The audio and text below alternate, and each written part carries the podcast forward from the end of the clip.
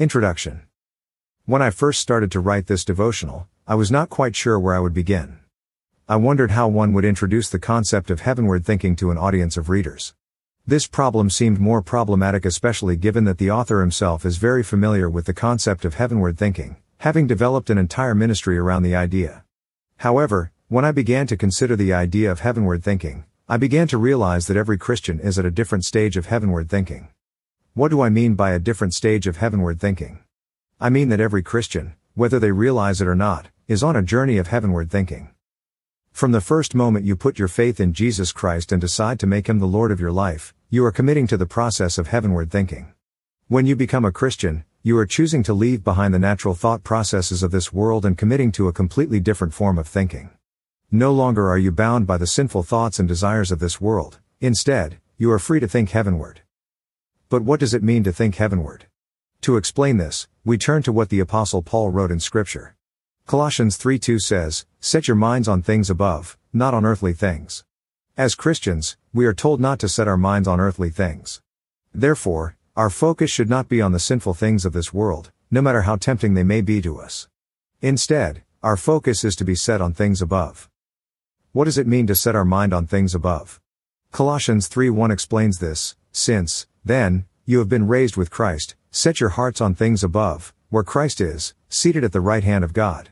As Christians, we are called to set our mind and our focus on heavenward things.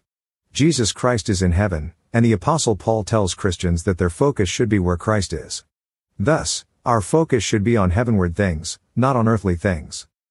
Heavenward thinking is not merely about learning to leave behind earthly thinking, but rather, it is the process of learning to think heavenward. As we leave behind the things of this world, the temptations of life, and the thoughts that lead us away from the Lord, we need to replace those thoughts with heavenward thoughts. We cannot simply leave behind the thought processes of this world without replacing them with a different thought process. Otherwise, we leave our mind open to the attacks of the enemy and the distractions of daily life. As we begin this journey together, it may be helpful for you to have a written definition of two terms that will be used in each day's devotionals. The basic definitions this book will use for earthly thinking and heavenward thinking are as follows. Earthly thinking, the natural process of thinking that is natural to human beings with a sinful nature in a fallen world. This way of thinking causes one's focus to be on the things of this world rather than on the things of Jesus Christ. Heavenward thinking, the process of thinking with a heavenward perspective that is developed as Christians set their focus on Jesus Christ and not on the things of this world.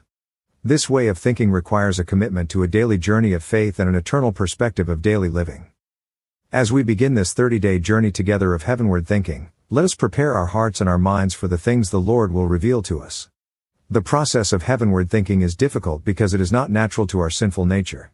Nevertheless, as we dig into Scripture and seek the Lord through prayer, our earthly way of thinking can become transformed into heavenward thinking. Together, we will discover a heavenward thinking perspective based on a solid foundation of biblical truth. Will you join me as we begin the journey of heavenward thinking?